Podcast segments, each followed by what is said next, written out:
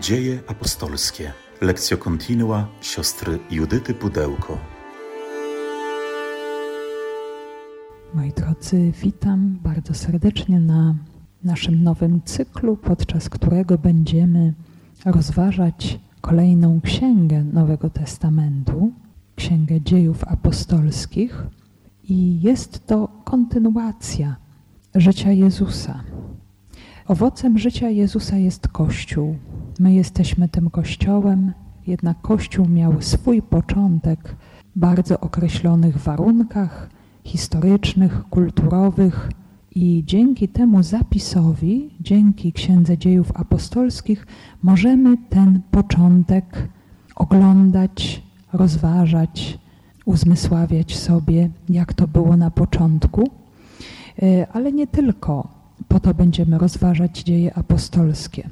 E, to jest księga, która mówi nam przede wszystkim, co jeszcze za chwilę dokładniej sobie wyjaśnimy, o naturze Kościoła taki, jaki on jest również dzisiaj w czasach obecnych. Więc żeby zrozumieć Kościół, żeby zrozumieć to, kim my jesteśmy jako chrześcijanie, jako uczniowie i uczennice Jezusa, potrzebujemy zanurzyć się w tym słowie, otworzyć się właśnie na to słowo, które przedstawia nam naturę, taki kod DNA chrześcijanina, tego, kim jest chrześcijanin, skąd pochodzi i do czego jest zaproszony. I tak jak to zwykle czynimy, rozpoczniemy sobie to nasze spotkanie od modlitwy do Ducha Świętego. Wprawdzie e, będzie to tylko taka introdukcja, wprowadzenie, pierwsza część wprowadzenia w dzieje apostolskie, żebyśmy mogli e, zobaczyć wszystko to, co dotyczy powstania tej księgi, czym ona jest, e, z czym to powstanie jest związane, po to, żeby też ją lepiej później zrozumieć wtedy, kiedy rozpoczniemy już lekturę poszczególnych fragmentów. Więc spróbujmy pozostawić wszystko to, co jest treścią tego naszego dnia, to, co może było dziś dla nas trudem, zmęczeniem, czy w jakiś sposób też nas zaabsorbowało, aby tym bardziej otworzyć się na to, co mówi do nas Pan, żeby wejść właśnie w tę przestrzeń odkrywania Jego działania w historii świata, w naszej historii również. Panie Jezu Chryste, Ty jesteś obecny pośród nas. My pragniemy otworzyć się na poznawanie Twojego słowa i tego, w jaki sposób to słowo powstało, i tego, w jakim celu to słowo powstało, i czego ono pragnie nas nauczyć Prosimy Cię o to, aby to służyło naszemu wzrostowi, naszej wierze, abyśmy mogli coraz bardziej poznawać Ciebie, który jesteś naszym Panem. Prosimy Cię, udzielaj nam Twojego ducha. Przyjdź o Duchu Święty, przyjdź mocy Boga i słodyczy Boga. Przyjdź Ty, który jesteś poruszeniem i spokojem zarazem Odnów nasze męstwo, wypełnij naszą samotność pośród świata. Stwórz w nas zażyłość z Bogiem. Przyjdź, duchu, z przebitego boku Chrystusa na krzyżu. Przyjdź z ust zmartwychwstałego.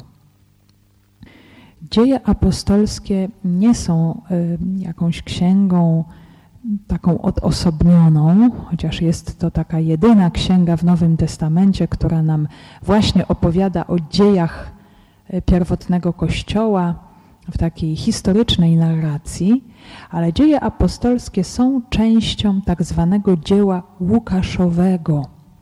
E, więc potrzebujemy najpierw przyjrzeć się e, tak integralnie temu, co przygotował dla nas święty Łukasz, jakie były etapy też jego działalności, jego pracy, w jakim celu to uczynił, jak to uczynił, dla kogo, po to, żeby zrozumieć też całe przesłanie tego dzieła, jakim są dzieje apostolskie. Więc święty Łukasz jest pierwszym, który po sporządzeniu biografii Jezusa, tak możemy sobie określić Ewangelię, Ewangelie wszystkie cztery, niektórzy uczeni uznają za tak zwane biografie, oczywiście w tym rozumieniu starożytnym. Nie chodzi tutaj oczywiście o przekazanie wszystkich szczegółów z życia osoby w jakiś kronikarski sposób, ale starożytne biografie, one opiewały przede wszystkim wielkie czyny znaczących postaci, czyli to, co było najważniejsze, żeby daną wielką postać wielkiego bohatera zrozumieć, zrozumieć sens misji danej osoby. Więc to, co najważniejsze, przedstawić z działalności, później słowa, nauczanie i czasami też dodawano różne inne szczegóły z życia, ale nie za wiele. E, więc Ewangelie w takim rozumieniu są biografiami starożytnymi, bo one się koncentrują na przekazaniu nam zbawczego dzieła Jezusa, po co Jezus przyszedł na ziemię, przyszedł odkupić e, każdego człowieka, stał się człowiekiem, żeby poznać to ludzkie życie, ale przede wszystkim Ewangelie koncentrują się e, na publicznej działalności Jezusa, a przede wszystkim właśnie na tym końcowym etapie jakim była męka, śmierć i zmartwychwstanie. Więc mamy cztery Ewangelie kanoniczne, wśród nich trzecią Ewangelią jest Ewangelia według świętego Łukasza. I święty Łukasz idzie krok dalej w tej swojej pracy i przygotowuje opowiadanie o tym, co zrodziło się z życia i misji Jezusa. Owszem, jest męka śmierci, zmartwychwstanie, ale na tym się nie kończy. Misja Jezusa, że Jezus odchodzi e, do Ojca. Następuje w niebo wstąpienie. Tak kończy się Ewangelia według świętego Łukasza. Ale jest ten owoc życia i misji śmierci, zmartwychwstania Jezusa. I tym owocem jest Kościół. I dzieje apostolskie właśnie to nam chcą przekazać, to nam chcą przedstawić. I zarówno w pierwszej części swojego dzieła, jaką jest Ewangelia, jak i w drugiej części swojego dzieła, Łukasz wychodzi od inicjatywy, od działania Boga i ukazuje, jak ten Bóg działa, najpierw w historii Izraela, w historii Jezusa, a następnie w jaki sposób się zbiera grupa wierzących w bardzo konkretnych warunkach historyczno-kulturowych. E, I w tym swoim dziele Łukasz korzysta zarówno e, z wszystkich elementów tradycji żydowskiej, która się na to złożyła, no bo przecież Jezus nie pojawił się na tym świecie tak zupełnie bez żadnej zapowiedzi, bez żadnych oczekiwań. Y, Jezus jest przecież tym Mesjaszem oczekiwanym przez całe wieki historii biblijnego Izraela, więc Łukasz też do tej rzeczywistości nam w swojej Ewangelii nawiązuje, więc cała tradycja żydowska jest tutaj wzięta pod uwagę, e, a następnie następuje przejście do świata kultury grecko-rzymskiej, w której rodzi się Kościół. Oczywiście y, same korzenie tejże wspólnoty są jak najbardziej żydowskie, ale dalsza ekspansja wspólnoty Kościoła już następuje w świecie pogańskim. Także dzieje apostolskie stanowią kontynuację Ewangelii według świętego Łukasza. I możemy sobie nawet zauważyć bardzo liczne podobieństwa między tymi dwoma dziełami. Y, te podobieństwa są zarówno na płaszczyźnie języka, y, te same terminy, styl, różne kategorie teologiczne. Y, I w jednym i w drugim przypadku mamy prolog, który jest zaadresowany do tajemniczego Teofila Także te dwa dzieła były łączone w jedno, e, były wiązane z osobą świętego Łukasza od najwcześniejszych czasów i już tradycja w II wieku, kanon Muratori, czy święty Klemens Rzymski, święty Ireneusz potwierdzają nam autorstwo Łukaszowe tych dwóch dzieł. I prawdopodobnie początkowo było to jedno wielkie dzieło w dwóch częściach, ale byłoby ono rzeczywiście bardzo, bardzo obszerne. 24 rozdziały Ewangelii Łukaszowej, 28 rozdziałów dziejów apostolskich, więc bardzo duża ilość tekstu i ten tekst został ze względów praktycznych podzielony na dwie części.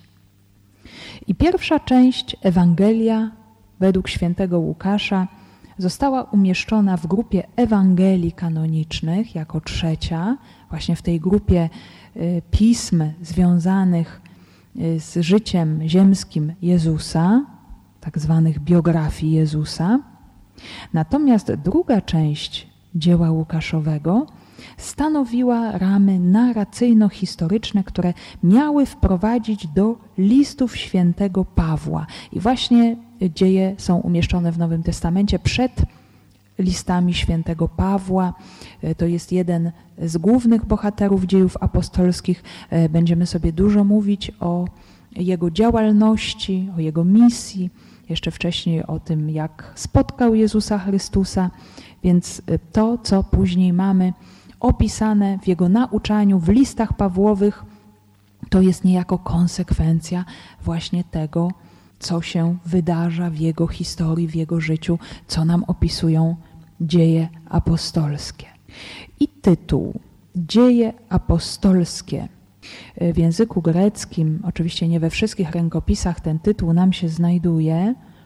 W języku greckim on brzmi praxeis apostolon, czyli właśnie czyny, dzieła, niektórzy mówią dokonania apostołów bądź wysłanników, jeżeli jeszcze przetłumaczymy dodatkowo, co znaczy apostoł, czyli ten, który jest posłany, który jest wysłany, który nie idzie w swoim własnym imieniu, ale w imieniu posyłającego. I ten tytuł najprawdopodobniej jest późniejszy, jest przypisywany świętemu Ireneuszowi, a więc pochodzi z II wieku. I w całym tym dziele chodzi o przedstawienie życia i dzieł wybitnych postaci. I to święty Łukasz robi na wzór innych wielkich dzieł greckich i rzymskich, a chodzi o przedstawienie dzieła, misji, pracy apostolskiej, przede wszystkim świętych Piotra i Pawła dwóch wielkich apostołów, którzy stanowią głównych bohaterów tego opowiadania. Y, I zarówno tradycja wschodnia, jak i zachodnia są tutaj jednoznaczne, jeżeli chodzi o autorstwo. Autorem trzeciej Ewangelii jest święty Łukasz. Jest on również autorem dziejów apostolskich i co my możemy o świętym Łukaszu powiedzieć, kim on jest, Y, znajdujemy wzmianki o nim y, w listach świętego Pawła. W liście do Kolosan 4:14 czytamy: Pozdrawia was Łukasz, umiłowany lekarz i Demas. Drugi list do Tymoteusza 4:11 Tylko Łukasz jest ze mną. Weź Marka i przyprowadź ze sobą, jest mi bowiem potrzebny do posługi. I w liście do Filemona wersety 23-24. Pozdrawia Cię Epafras, mój współwięzień w Chrystusie oraz Marek, Arystarch, Demas, Łukasz, moi współpracownicy. Więc od razu tutaj możemy zauważyć y, to, że Łukasz jest bardzo ściśle związany ze świętym Pawłem, stąd nie ma się co dziwić, że tak dużo o nim w dziejach apostolskich pisze. Jest więc świadkiem działalności, nauczania, ale też cierpień, więzienia, kajdanów świętego Pawła. E, mamy taki stary rękopis z, e, z około 200 roku po Chrystusie, znaleziony w Bibliotece Ambrozjańskiej w Mediolanie. On się nazywa Kanon Muratori e, i tam mamy listę ksiąg świętych uznawanych w Rzymie za kanoniczne w drugiej połowie, w połowie II wieku. I czytamy w tym tekście tak. Trzecia księga Ewangelii według Łukasza. Łukasz, ów lekarz, Kiedy po wniebowstąpieniu Chrystusa Paweł wziął go ze sobą jako doradcę prawnego, spisał ją przypuszczalnie w jego imieniu, na jego polecenie. Wprawdzie i on nie widział Pana w cielesnej postaci, pomimo to wszakże jak mógł, tak zaczął opowiadać od narodzenia Jezusa. To jest właśnie ten tekst e, około dwusetnego roku, ale również i inni ojcowie apostolscy, więc ta najwcześniejsza generacja ojców Kościoła mm, zgodnie przypisuje Ewangelię, trzecią Ewangelię świętemu Łukaszowi. To jest Klemens Rzymski, to jest Ignacy Antiocheński, Polikarp ze Smyrny czy Ireneusz.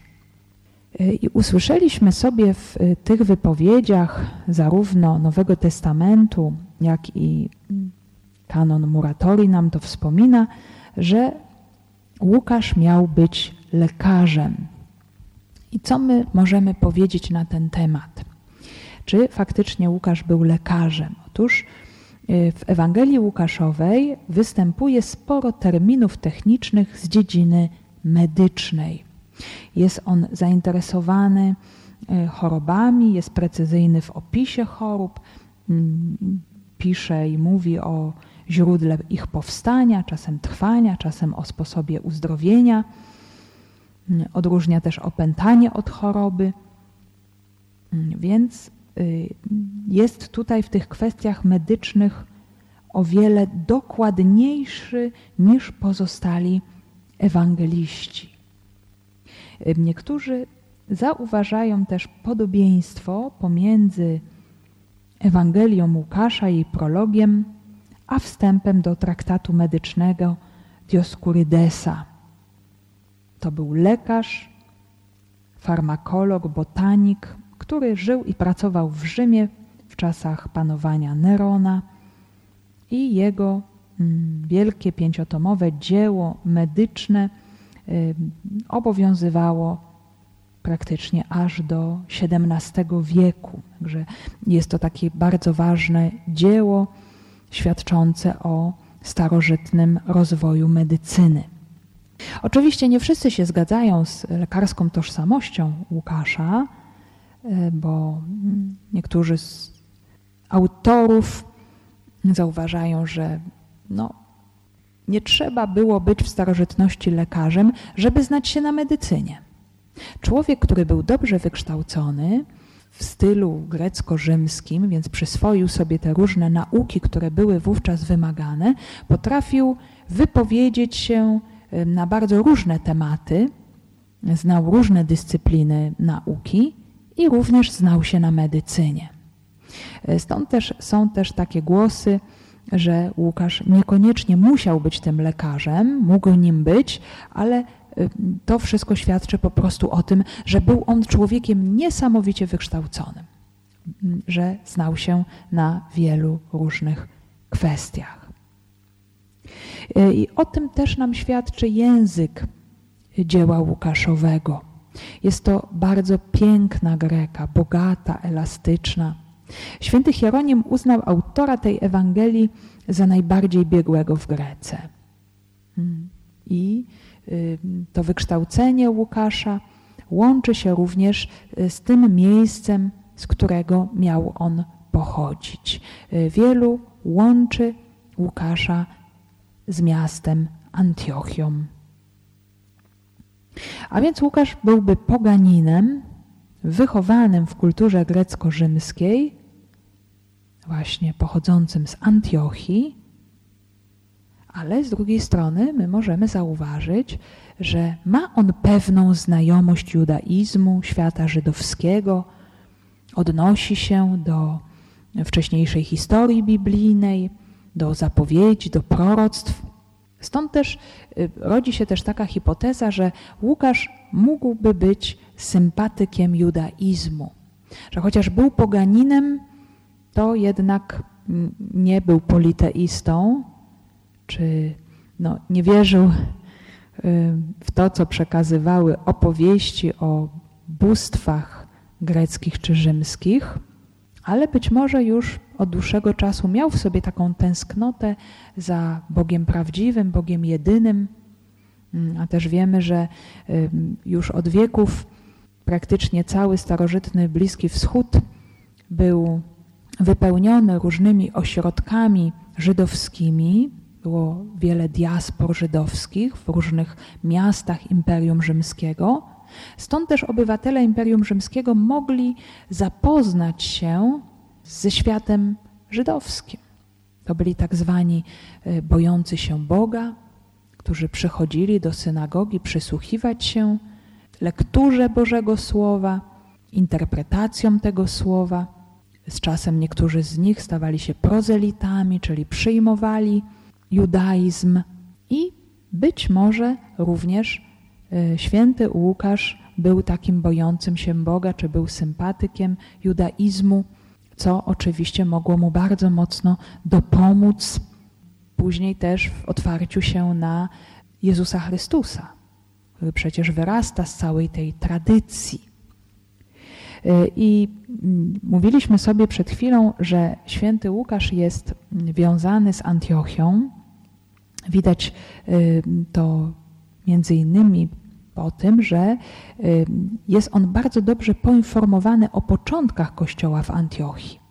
Zna imiona proroków, nauczycieli w tym mieście, podkreśla wielkie znaczenie tej gminy dla rozwoju chrześcijaństwa, bo właśnie tam zaczynają się wyprawy misyjne świętego Pawła. I Antiochia faktycznie była takim ważnym miejscem w Imperium Rzymskim, bo po Rzymie i Aleksandrii było to trzecie i największe i najważniejsze miasto w starożytności, w czasach rzymskich. Cyceron twierdzi, iż Antiochia to miasto sławne, bogate, pełne uczonych i wykształconych ludzi, bogate w nauki i sztuki. I właśnie w tym mieście po raz pierwszy nadano uczniom Jezusa nazwę chrześcijanie. To oczywiście tutaj mówimy o Antiochii syryjskiej. Ona przynależała do Syrii. Dziś to są tereny Turcji, Możemy sobie tutaj y, popatrzeć na mapę, zobaczyć, jaka to jest odległość od Jerozolimy, czyli jest to już jakiś, jakieś przesunięcie w kierunku świata pogańskiego, właśnie w kierunku szerszych obszarów Imperium Rzymskiego.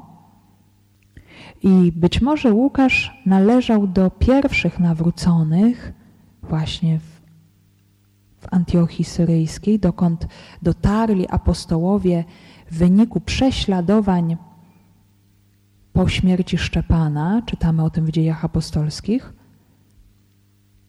I kiedy przybywają do Antiochii, przemawiali do Greków i głosili dobrą nowinę o Panu Jezusie. A ręka Pańska była z nimi, bo wielka liczba uwierzyła i nawróciła się do Pana. Jest to też taki niesamowity znak, Y, bardzo wiele będziemy też o tym słyszeć w dziejach apostolskich, że niekiedy z tych sytuacji właśnie niesprzyjających, trudnych, bolesnych, takich jak prześladowanie, odrzucenie, niezrozumienie, rodzą się niesamowite owoce misji apostołów, misji Kościoła. Ten Kościół się rozszerza. Dzięki tym prześladowaniom Kościół się właśnie rozwija. Apostołowie docierają ciągle coraz dalej. Więc jest to jakiś taki niezwykły paradoks, że e, te wydarzenia, które miałyby służyć zdławieniu tej drogi, zniszczeniu wyznawców Jezusa, one powodują coś zupełnie odwrotnego. Powodują rozwój, e, rozwój wspólnoty chrześcijańskiej. I ten kościół się rozwija w Antiochii, przybywa do tej wspólnoty Barnaba, który jest reprezentantem apostołów z Jerozolimy, ale to jest też ważne, że on jest Żydem mieszkającym również poza Palestyną, w diasporze, mianowicie na Cyprze. I dlatego też rozumie dobrze ten świat pogański, y, rozumie też Żydów mieszkających w diasporze poza Palestyną, ich relacje z poganami, czy pogan w ich relacjach z Żydami i tam właśnie działa i pracuje razem ze świętym Pawłem, jeszcze, jeszcze w tym momencie Szawłem. Razem pracują y, właśnie w kościele, są niesamowite owoce tej działalności, kościół się rozwija, stamtąd właśnie wyruszają misjonarze dalej do świata pogańskiego. To właśnie w Antiochii rodzi się spór, który rozstrzygnie tak zwany Sobór Jerozolimski, czyli właśnie jak Kościół ma postrzegać obecność pogan, czy poganie muszą stać się Żydami, żeby stali się chrześcijanami. To były te wielkie dylematy pierwszych lat rozwijającego się Kościoła, tak bardzo ważne, tak bardzo fundamentalne. I możemy przypuszczać, że święty Łukasz był świadkiem tych wszystkich wydarzeń. Doświadczał właśnie, w jaki sposób rozwija się Kościół z tej małej wspólnoty uczniów Jezusa, tych mm, Żydów z Palestyny, jak ta droga, jak ta nauka rozwija się dalej w mocy Ducha Świętego. I niekiedy wydaje się też, że dzieje apostolskie stanowią taki osobisty dziennik podróży Łukasza. Tak, że opisuje niektóre wydarzenia w pierwszej osoby liczby mnogiej. My udaliśmy się, my popłynęliśmy. Łukasz się tutaj jawi jako ten towarzysz świętego Pawła, którego spotyka w Troadzie, staje się jego wiernym współpracownikiem i przyjacielem towarzyszy mu dalej, aż do Filipi. Razem udają się również do Jerozolimy, tam gdzie Paweł zostaje uwięziony. Y, z Jerozolimy Paweł jest przewieziony do Cezarei, gdzie spędza aż dwa lata w więzieniu i w tym czasie Łukasz y, oczywiście częściowo towarzyszy y, Pawłowi, jest przy nim, ale również jest obecny we wspólnocie jerozolimskiej i być może wtedy zbiera również materiały dla mm, swojej Ewangelii, bo wtedy jeszcze żyją naoczni świadkowie wydarzeń z życia Jezusa. Później, gdy Paweł zostaje odesłany do Rzymu na dalszy proces sądowy, Łukasz z Arystarchem towarzyszą mu w podróży morskiej. Jest on w Rzymie podczas pierwszego uwięzienia Pawła, co widać y, w świadectwie właśnie to, co czytaliśmy przed chwilą, listu do Filemona czy listu do Kolosan, drugiego uwięzienia Pawła, co potwierdza nam drugi list do Tymoteusza. Łukasz sam jest ze mną, właśnie to świadectwo mm, ukazuje nam ogromną wierność Łukasza, właśnie tego przyjaciela i towarzysza misyjnych trudów wielkiego apostoła narodów. E, po śmierci świętego Pawła Łukasz miał opuścić Rzym i głosić Ewangelię w Dalmacji, w Galii, w Italii, w Macedonii. E, nie wiadomo do końca, gdzie i w jaki sposób umarł. Niektórzy wspominają Bitynię i Grecję, ale też wiadomo, że umarł jako męczennik. Czcimy świętego Łukasza jako męczennika. I w całej tej charakterystyce świętego Łukasza nie sposób nie wspomnieć o tej kolejnej y, jego zdolności, która jest mu przypisana, mianowicie y, Łukasz jako malarz, że wspomina się, y, że wiele pięknych obrazów szczególnie tych przedstawiających Maryję z Jezusem, miałoby pochodzić spod pędzla świętego Łukasza. Ale jest to tradycja późna, ponieważ dopiero w Konstantynopolu w VI wieku wspomina się o tym po raz pierwszy, kiedy Teodor Lektor pisze w swej historii Kościoła, iż cesarzowa Eudoksja posłała z Jerozolimy siostrze cesarza Pulcheryi obraz Matki Bożej, który namalował święty Łukasz. I nie wiemy, czy faktycznie święty Łukasz był autorem tego obrazu, ale ważne jest zadać sobie pytanie, no, co to dla nas znaczy. Na pewno wiązało się to z tym, że Łukasz w sposób niesamowicie barwny, piękny, kolorystyczny, bardzo żywy oddawał piękno cechy, charakterystykę postaci opisanych, przedstawionych w Ewangelii. Po prostu tak, jakby je malował. One były po prostu żywe. Ci, którzy czytali Ewangelię, mogli spotykać żywe postaci, mogli doświadczać spotkania z żywym Jezusem. Tak, jakby oglądać piękny, namalowany obraz. I to chyba też wynika z faktu, iż y, Łukasz, jako ten poganin, właśnie nawrócony na chrześcijaństwo, dzięki głoszonemu słowu, on nigdy w swoim życiu Jezusa ziemskiego nie widział. I to jest też niesamowicie ważne, moi drodzy, w tym naszym rozważaniu, ponieważ właśnie w tym święty Łukasz jest nam niesamowicie bliski. My również staliśmy się chrześcijanami dzięki przekazowi innych ludzi, dzięki naszym rodzicom, naszym bliskim, czy tym, którzy nas do wiary doprowadzili. I również dzięki głoszonemu Słowu Bożemu ta wiara może teraz w nas wzrastać. I dlatego ten ewangelista jest nam szczególnie bliski, jest dla nas szczególnie ważny. Możemy y, przypatrywać się jego historii, uczyć się od niego, w jaki sposób przyjmować Słowo Boże. Jak w tym Słowie Bożym odkrywać, spotykać Jezusa.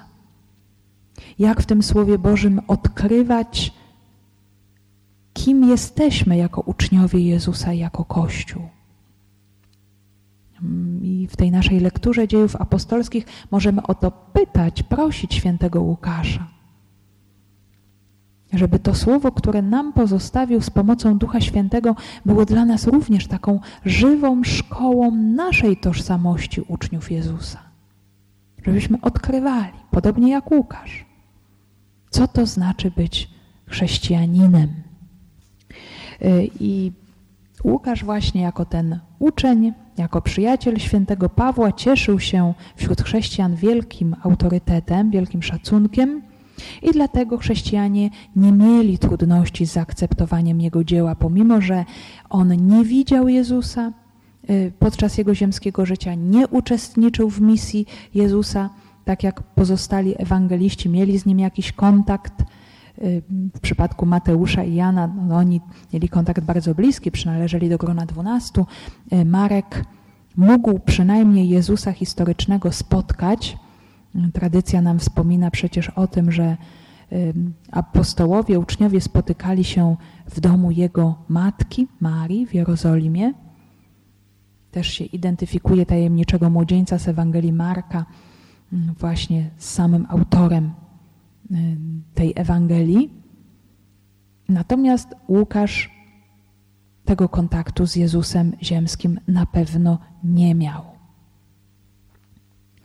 Ale ta łączność z naocznymi świadkami, bliskość z Kościołem Jerozolimskim, y, w końcu też obecność przy świętym Pawle wypracowały właśnie wielkie uznanie wśród chrześcijan wobec dzieł świętego Łukasza. Y, I choć Łukasz się wydaje być właśnie takim naocznym świadkiem tych wszystkich wydarzeń opisanych w dziejach apostolskich, E, to jednak w niektórych miejscach można zauważyć już taką bardzo dojrzałą organizację życia kościelnego, taką, którą widać chociażby w pierwszym czy drugim liście do Tymoteusza, czy w liście do Tytusa. A zatem widać, że e, Łukasz ma już takie szersze czy głębsze doświadczenie, e, że nie tylko te pierwsze momenty w jakiś sposób śledzi, ale jest obecny właśnie w tym kościele, który się rozwija, który wzrasta, mm, który się cały czas dostosowuje do e, zmieniającej się rzeczywistości. E, I dzieje pokazują nam też odrzucenie Ewangelii przez synagogę. Widać w tekście dziejów apostolskich, od dziewiątego rozdziału, zwłaszcza ten rozdział Kościoła i synagogi, który dokonał się po roku 70. Stąd też właśnie Łukasz jest takim kolejnym pokoleniem, ewangelizatorem, który kontynuuje misję apostoła Pawła wśród pogan. Święty Paweł jeszcze y, właśnie kończy tą swoją misję w latach 60., umiera podczas prześladowań cesarza Nerona więc jeszcze przed tym rozdziałem Kościoła i synagogi, przed rokiem 70, Łukasz jest kontynuatorem dalszej historii. Gdzie mogły powstać dzieła Łukasza?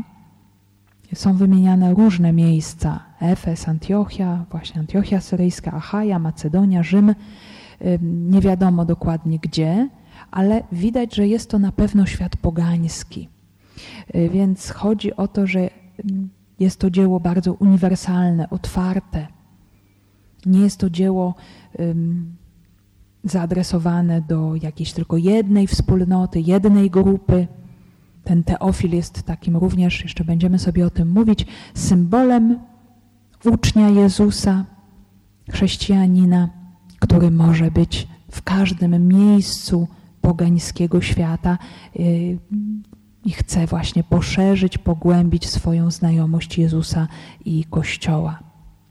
Kiedy mogły powstać dzieje apostolskie? Oczywiście my to powstanie y, bardzo ściśle łączymy z powstaniem Ewangelii Łukasza, bo to jest pierwsza część tego dzieła, y, więc od razu musimy zadać pytanie, kiedy powstaje Ewangelia Łukasza, a potem kiedy powstają dzieje apostolskie. Y, więc tak trudno jest nam to tak ściśle doprecyzować. Mamy tutaj różne hipotezy. Święty Hieronim na przykład twierdził, iż Ewangelia powstała po śmierci świętego Pawła, ale później jednak zmienił zdanie i biorąc pod uwagę zapiski e, historyka Eusebiusza, twierdził, że Ewangelia Łukasza została zredagowana jeszcze za życia świętego Pawła. E, miałoby to nastąpić czasie rzymskiego uwięzienia Pawła w latach 61-63. A dzieje apostolskie wspominają o powstaniu Ewangelii, więc jest to druga księga, która zresztą też wspomina o uwięzieniu Pawła, ale nie mówi nam nic więcej ani o jego uwolnieniu, ani o jego męczeńskiej śmierci. Y, stąd też niektórzy uważają, że dzieje mogłyby powstać pod koniec uwięzienia rzymskiego, około 63 roku, a Ewangelia musiałaby powstać nieco wcześniej, przed tym czasem. Y, ale też większość uczonych uważa, że brak wzmianki o śmierci Pawła jest jak najbardziej zamierzony, że y, to, że dzieje nam o tym nie mówią, nie oznacza, że zostały spisane przed tym faktem. A raczej chodzi tutaj o specyficzny plan Łukasza, który wcale nie zamierzał pisać e, wyczerpującej biografii wielkich apostołów Piotra i Pawła, ale miał jeden bardzo konkretny cel. Ukazać przejście Ewangelii, przejście dobrej nowiny Bożego Słowa z Jerozolimy do Rzymu. I jest to już ukazane na samym początku dziejów apostolskich w pierwszym rozdziale, w ósmym wersecie są wymienione te kolejne etapy, w których rozwija się Kościół i też y, etapy przechodzenia, przemieszczania się dobrej nowiny Bożego Słowa Jerozolima, Judea, Samaria i aż po krańce świata. I okazuje się właśnie, że tymi krańcami świata jest Rzym. To jest to serce imperium rzymskiego, ten najważniejszy punkt ówczesnego, starożytnego świata. I właśnie tam dociera Ewangelia wraz ze świętym Pawłem, i na tym dzieje apostolskie się kończą. Y, jeżeli chodzi właśnie o datację dzieła Łukaszowego, uczeni jednak mm, uważają, że y, trzeba byłoby przyjąć późniejszą datację zarówno Ewangelii, jak i dziejów apostolskich. Nie jest to raczej możliwe, e, jak uważają niektórzy, że miałyby być to wczesne lata 60., bo mowa eschatologiczna w Ewangelii świętego Łukasza sugeruje, że zburzenie Jerozolimy już się dokonało. E, Łukasz mówi bardzo tak właśnie dokładnie. Skoro ujrzycie Jerozolimę otoczoną przez wojska, wtedy wiedzcie, że jej spustoszenie jest bliskie. Jedni polegną od miecza, a drugich zapędzą w niewolę między wszystkie narody, a Jerozolima będzie deptana przez pogan.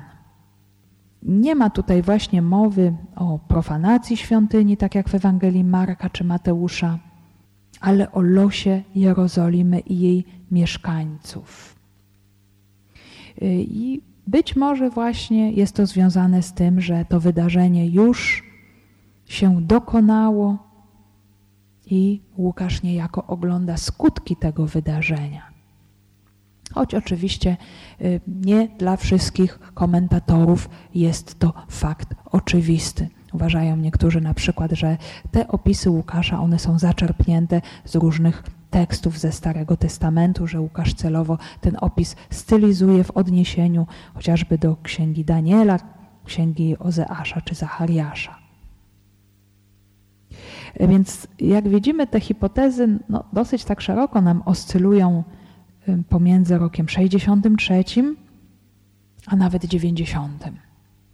Jednak najczęściej wskazuje się lata powstania dzieła Łukaszowego pomiędzy rokiem 80 i 90. Do kogo pisze ewangelista Łukasz swoje wielkie podwójne dzieło? Z pewnością pisze dla chrześcijan, nie Żydów. I to widać bardzo wyraźnie w Ewangelii, że porusza sprawy bliskie poganom, a unika tych, które byłyby swoiście żydowskie.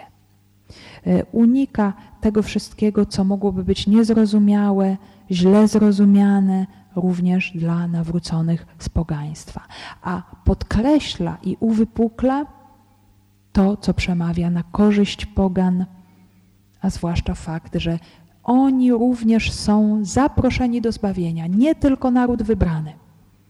Nie tylko do nich przychodzi Mesjasz, ale do wszystkich. Zbawienie jest powszechne. Z drugiej jednak strony, oczywiście, Łukasz, tak jak już wcześniej zwróciliśmy na to uwagę, e, zauważa te związki z pierwszym przymierzem, pokazuje ciągłość historii zbawienia, czyli Stary Testament, historia Jezusa i czasy Kościoła. Właśnie mamy takie trio, e, które będzie nam się pojawiało. Również w dziejach apostolskich będą te nawiązania również do e, tej wcześniejszej historii, która przygotowywała przyjście Jezusa. Skąd Łukasz czerpał te wszystkie dane?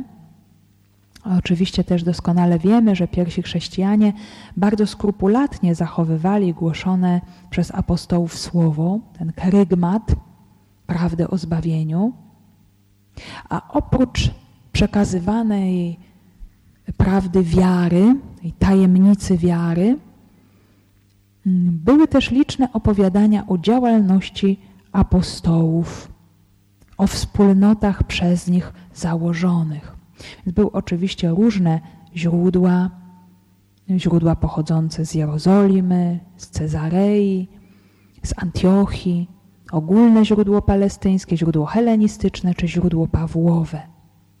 E, I Łukasz, e, to widać zresztą tutaj to jego wielkie wykształcenie, potrafił e, fantastycznie też te różne źródła łączyć. Potrafił dostosowywać język wypowiedzi do wydarzenia.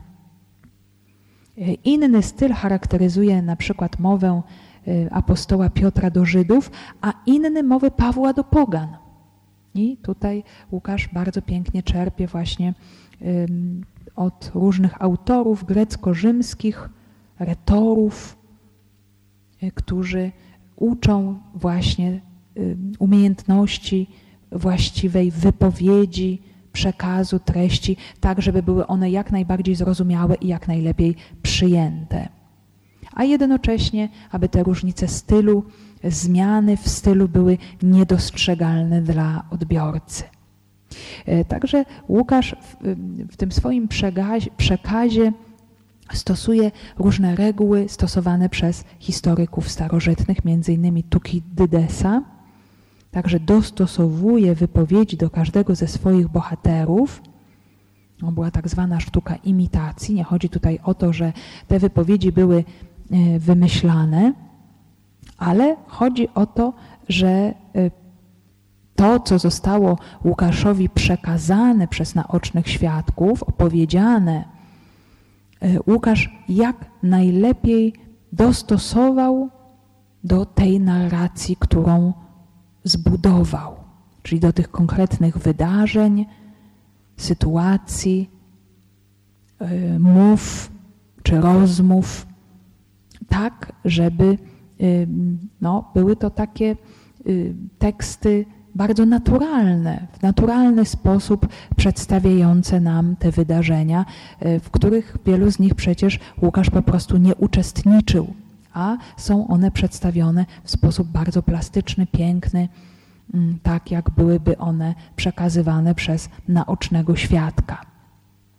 Też można zauważyć, że Łukasz zna y, styl mm, greckiego Starego Testamentu, czyli Septuaginty, bo czerpie też z niej y, taki styl właściwy dla żydowskiego przepowiadania wiary. Y, bo to jest oczywiście pierwsze środowisko e, ewangelizacji i dla Łukasza też jest ono znane. W jaki sposób dzieje apostolskie są księgą historyczną, czy są księgą historii? Oczywiście Księga Dziejów nie jest historią pierwotnego Kościoła w sensie ścisłym, takim możemy powiedzieć kronikarskim, tak jak my dzisiaj traktujemy historię ale jest historią w sensie biblijnym. I co to znaczy?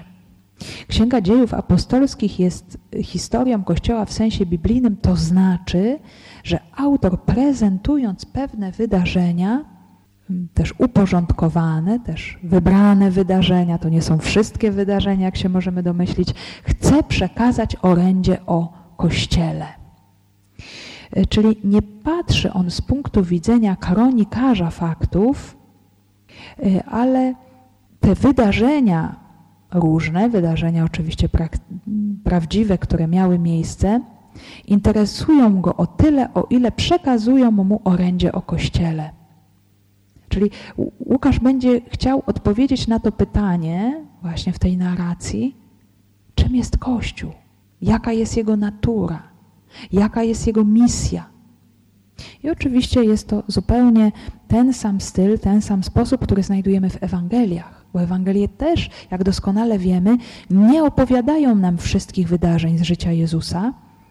Są to wydarzenia y, wybrane, bardzo konkretnie też y, przedstawione, dostosowane do całej koncepcji teologicznej danej Ewangelii ale właśnie w takim też celu, aby przekazać odbiorcy, kim jest Jezus, jaka jest Jego misja, co się dokonało. W takim rozumieniu jest to historia. Historia z punktu widzenia działania Boga w historii człowieka, w historii świata. Więc właśnie, nie jest to jakaś fantazja, nie jest to jakieś zmyślenie, ale opowiedzenie konkretnych wydarzeń e, z faktów pierwotnej wspólnoty w taki sposób, żeby one służyły mm, poznaniu prawdy, czym jest Kościół e, w zamyśle Bożym. Także dzieje są takim orędziem nie tylko dla tego pierwotnego Kościoła, dla którego Łukasz pisał, ale dla wszystkich pokoleń chrześcijan, dla wszystkich pokoleń misjonarzy, apostołów, którzy stali się następcami dwunastu i po dzień dzisiejszy wykonują to samo dzieło. Także Kościół mm, to dzieło Jezusa Chrystusa, dzieło Ducha Świętego, żyje nieustannie i działa i kontynuuje tę samą misję, którą otrzymał na początku. Stąd też to dzieło jest też dla nas y, tak bardzo, bardzo aktualne. I w związku z tym możemy sobie tutaj uświadomić rzecz niesamowicie piękną, taki zabieg, który dokonał ewangelista Łukasz w całej tej podwójnej narracji Ewangelii i dziejów apostolskich, a mianowicie ten sposób mówienia, działania, zachowania apostołów Piotra i Pawła jest zupełnie tożsamy z tym wszystkim, co powiedział, co uczynił, czego dokonał Jezus. Y, I to Łukasz czyni bardzo, bardzo świadomie, kiedy na przykład patrzymy na, na nauczanie Jezusa, kiedy patrzymy na dzieła wskrzeszenia zmarłych, wyrzucania złych duchów, uzdrawiania, to moglibyśmy tak wymiennie sobie tutaj y, podstawiać imiona Jezusa, Piotra czy Pawła i praktycznie te opowiadania niewiele się od siebie różnią. To, co znajdujemy w opisie Ewangelii, to również znajdujemy w opisie dzieł apostolskich. To nam bardzo wyraźnie pokazuje istotny, bardzo istotny fakt, że y, dzieło Kościoła, dzieło apostołów stanowi kontynuację życia i misji Jezusa. Że to nie jest coś odrębnego, ale jest to praktycznie ta sama misja i to samo dzieło. Kościół jest przedłużeniem działalności Jezusa w świecie. To, że Jezus zakończył y, swoją ziemską drogę w sensie fizycznym po swojej męce, śmierci, zmartwychwstaniu, to nie wyczerpuje Jego dzieła, bo rodzi się Kościół. Kościół doświadcza obecności Zbawiciela dzięki obecności, mocy, działaniu Ducha Świętego. Także apostołowie są przedłużeniem działalności Jezusa w świecie i ta misja trwa. Ona się nie zakończyła. Więc y, jest to dla nas też niesamowite bogactwo, że y, święty Łukasz jako autor trzeciej Ewangelii kanonicznej, y, która opowiada nam o życiu, misji Jezusa Chrystusa, kontynuuje to dzieło i chce nam pokazać, że w misji i działalności Kościoła dokonuje się dalej to, co uczynił Jezus. Y, I my dziś, czytając to świadectwo, wsłuchując się w Księgę Dziejów Apostolskich, możemy właśnie doświadczać piękna, mocy, siły tej prawdy. To jest jedno wielkie życie, które pochodzi od Boga. Bóg objawił nam y, moc swojego życia i zbawienia w swoim Synu Jezusie Chrystusie i my tej mocy, tego życia możemy doświadczać w misji działalności Kościoła, e, który działa i głosi i dokonuje znaki e, również dziś, w konkrecie naszego życia. I dlatego właśnie będziemy czytać Księgę Dziejów Apostolskich, aby tym bardziej to sobie uświadomić, aby tym bardziej poznać, jak od początku działał Kościół i co jest jego naturą, która się nie zmienia. Bo oczywiście zmieniają się czasy, zmieniają się okoliczności, zmieniają się też miejsca geograficzne, mm, bo Kościół jest posłany na cały świat, mm, do różnych ludów i narodów, różnych kultur. Także te różne okoliczności zewnętrzne, one mogą się zmieniać, ale natura Kościoła, jego misja, jego tożsamość, jego to duchowy kod DNA pozostaje niezmienny. I pochylenie się nad Księgą Dziejów Apostolskich w tym nam może bardzo dopomóc, żeby dopomóc zrozumieć, czym jest Kościół, a dzięki temu też możemy bardziej zrozumieć samych siebie jako uczniów Jezusa, jako chrześcijan i jako również wspólnotę, bo Kościół jest wspólnotą i to nie tylko tak, że każdy z nas ma swoją osobistą relację z Jezusem, ale my żyjemy i działamy jako wspólnota, do której jesteśmy powołani i która przekazuje nam mm, łaskę Jezusa. Więc tu w tym momencie się zatrzymamy w tej naszej refleksji E, oczywiście mm, to wprowadzenie jeszcze będzie postępować w naszym kolejnym spotkaniu. Powiemy sobie jeszcze o innych wprowadzających elementach e, mogących dopomóc nam zrozumieć, czym są dzieje apostolskie, a już tutaj w tym momencie możemy sobie postawić pytanie o y, naszą świadomość przynależności do, y, do tej historii, o której mówił święty Łukasz. Jak ja jestem częścią tej wspólnoty, tej historii, którą Bóg prowadzi od wieków ze swoim ludem, pierwszego przymierza, którą objawia w Jezusie którą kontynuuje w Kościele.